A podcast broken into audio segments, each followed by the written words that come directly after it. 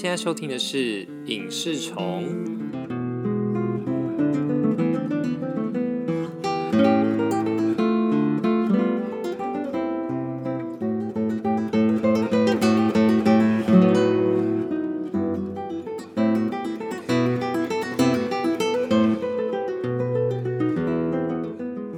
我是你们的主持人阿兰。大家不知道有没有看呃全明星运动会呢？由三立和台视联合制播，台湾第一档纯运动的竞技节目。开播以来，两季的收视率都还不错。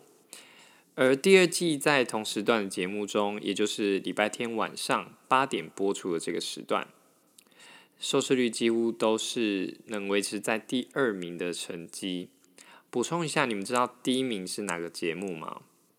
第一名是一档非常长寿的电视节目，就是《综艺大集合》，到现在平均收视率还有四点多哦。虽然年轻一辈的朋友比较少看这档节目，但呃，中高年龄层的叔叔阿姨、阿公阿妈，其实真的有蛮多都会在礼拜天的晚上八点打开《综艺大集合》来收看。那回到全明星运动会，所以他们的收视率只输给有着庞大粉丝基础的综艺大集合。那当然，播出的平台不只有电视喽。现在这个时代，其实网络已经成为趋势，在年轻一辈当当中，网络更是收看节目最主要的管道。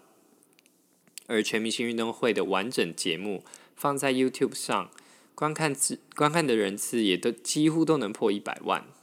在网络上的讨论度也相当高。那全明星运动会为什么有这么高的流量呢？其实可以分几个区块来讨论。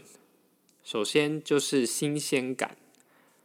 台湾其实过去也有不少跟运动会相关的节目，而这股风潮可以追溯到二零一零年由南韩 MBC 电视台举办的偶像明星运动会。在当时韩团蓬勃发展、声势逐渐浩大的时候，这档节目不止在南韩引起巨大的回响，这股旋风甚至吹来台湾，蛮多平常有在追韩星的朋友都有看这档节目哦。但过去台湾举办明星运动会，几乎都只会举行一天，剪成一个集数，就是大概四五个项目而已，而且蛮多综艺节目都是做那种呃趣味性质的。而前年开始，就是木曜四超玩，他有邀请了蛮多 YouTuber 举行了一个运动会。那剪辑后置能力非常强的木曜团队，让不少观众感受到青春和热血，同时又非常深受感动。再加上 YouTuber 自带流量，所以两届的节目内容在网络上都有很高的讨论度。不过虽然如此，但两届的木曜运动会也几乎都是呃，也都只有各一个级数而已。所以当全明星运动会出来的时候，应该是给观众带来非常大的新鲜感。它有非常多的项目，并且有不少是奥运正式的比赛项目，难度很高，考验的是这些艺人的运动能力。这么认真的运动竞技节目，其实蛮新颖的。再来是节目成员的部分。对于喜爱棒球、热爱棒球的我而言，可以看到展员播报赛事真的很感动。我觉得他很能运用他的声音带领观众情绪，而且他播报的时候使用的词句数量，会让你觉得不会太满，又不会觉得太干，真的恰到好处。这的确是需要经验的。那另外是上滑的部分。刚开始你会觉得他好像没有掌握到播报赛事的精髓，就是如何讲解整个比赛的过程，也就是我们俗称的解读比赛的能力。所以可能在播报的过程当中，只会讲出一些比较情绪的用语而已，像是“哇，太强了吧”“哇，好可惜呀”等等的这种。可能是因为过去虽然有播报的经验，但是都不是运动赛事的种类。不过啊。随着这样一集集看下来，我觉得他有越来越进步，可以感觉出来他有慢慢掌握播报赛事的那个节奏，而且对于各项运动都有做功课。那客座大来宾的部分，就是每一集都会找一些台湾的运动员来做赛评以及评选该集的 MVP。我觉得这个设计蛮不错的。这些运动员可以针对他们所擅长的领域来做分析和讲解，并且选出 MVP。即便怎么选都有网友不满意啦，但这个制度应该会让这些运动员更有拼劲。还有就是，当你看到这些运动员的时候，你就会被带到当时他们在运动场上的画面。对我来说，印象很深刻的就是苏利文。我马上联想到二零零八年北京奥运的铜牌战。即便他受伤了，多次倒下，他还是一次次的爬起来继续奋斗。即便他最后输了，得到第四名，但这份拼劲我一直到现在都没有忘记。我想他大概就跟《火影忍者》里面的漩涡鸣人一样难缠吧。再谈谈呃红蓝两队两位领队的不同。钱维娟钱姐她是刚柔并济的代表，我们可以看到她的严格，同时也可以感受到她的温暖。而且钱姐在比赛当中总能看出团队的问题，并且在暂停的时候对症下药，指正队员，并且讨论战术。这点我觉得确实啊，做的比小杰好了。小杰在暂停的时候，嗯，比较长都是给予勉励啊，或是说一些比较笼统的词句，像是“我我们要稳住，加油，我们一定可以，没事没事”之类的这种。不过虽然这么说啦，但我觉得小杰优点就在于他的情绪起伏波动比较不会太大，而且很温，而且很温暖。呃，但是最近吼就是红队一直连败啦，所以他还是有情绪有稍微比较 down 一点。不过还是希望红队呃继续加油喽。对，就是蓝队目前看起来啦，蓝队也是比较更有团队感一些，所以希望红队也可以继续努力。呃，不过其实节目上的呈现，呃，事实上节目组他怎么选取哪些片段啊，等等的，这些都会影响到观众的判断。不过总而言之，两位领队都各有特色，是节目的看点之一。所有的运动员哦，都拼尽全力，勤奋练习，我觉得也是节目会这么好看的原因。而且每一位都有各自擅长的项目，并且都有着不一样的个性。在团队当中也担任不同的角色。很重要的是，不是每一位都有运动底子，也有不少是透过后天的练习，让大家看到他们的能力。看着看着，也会告诉自己说：“哎，我是不是也做得到啊？”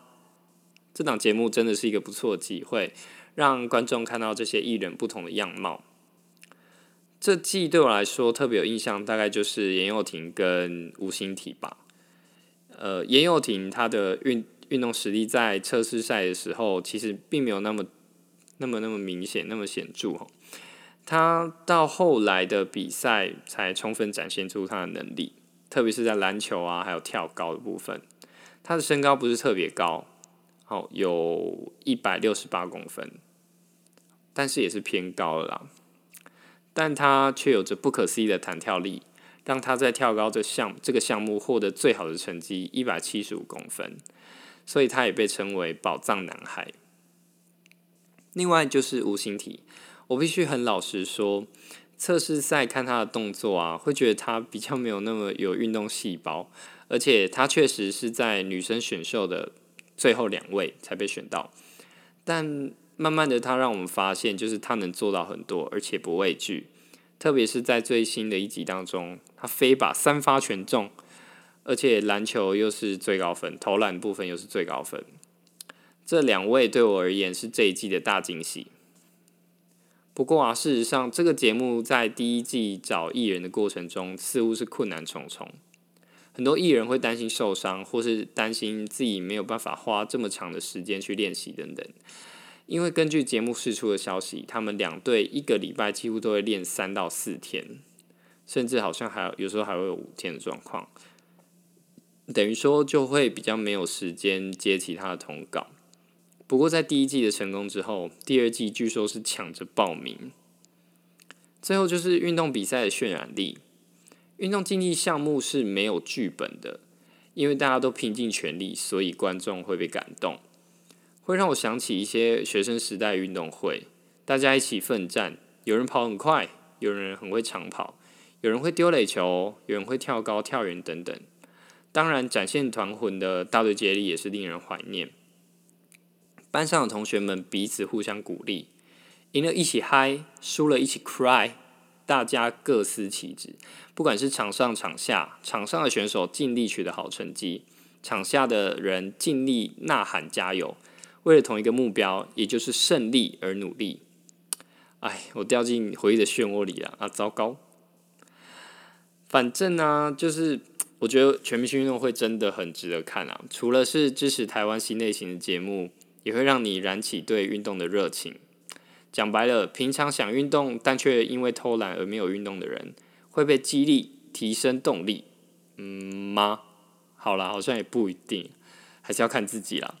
比起运动场上的，比起运动场场外的纷纷扰扰，我觉得这些艺人为比赛。付出的努力和拼劲，我觉得是更值得被关注的。我觉得有这么多人关注全明星运动会，确实是件令人振奋的事情，因为也代表着台湾能做出优质的节目。我期许台湾的节目能越来越多元，有越来越创新，还有有创意的节目出现。OK，我对于全明星运动会的感想还有心得就分享到这边。那不知道你喜不喜欢这个节目呢？那呃，这边一样会有问题想要呃请教大家，或者是跟大家讨论，就是说在这两季当中，有没有哪一位选手是你最印象深刻或你最喜欢的呢？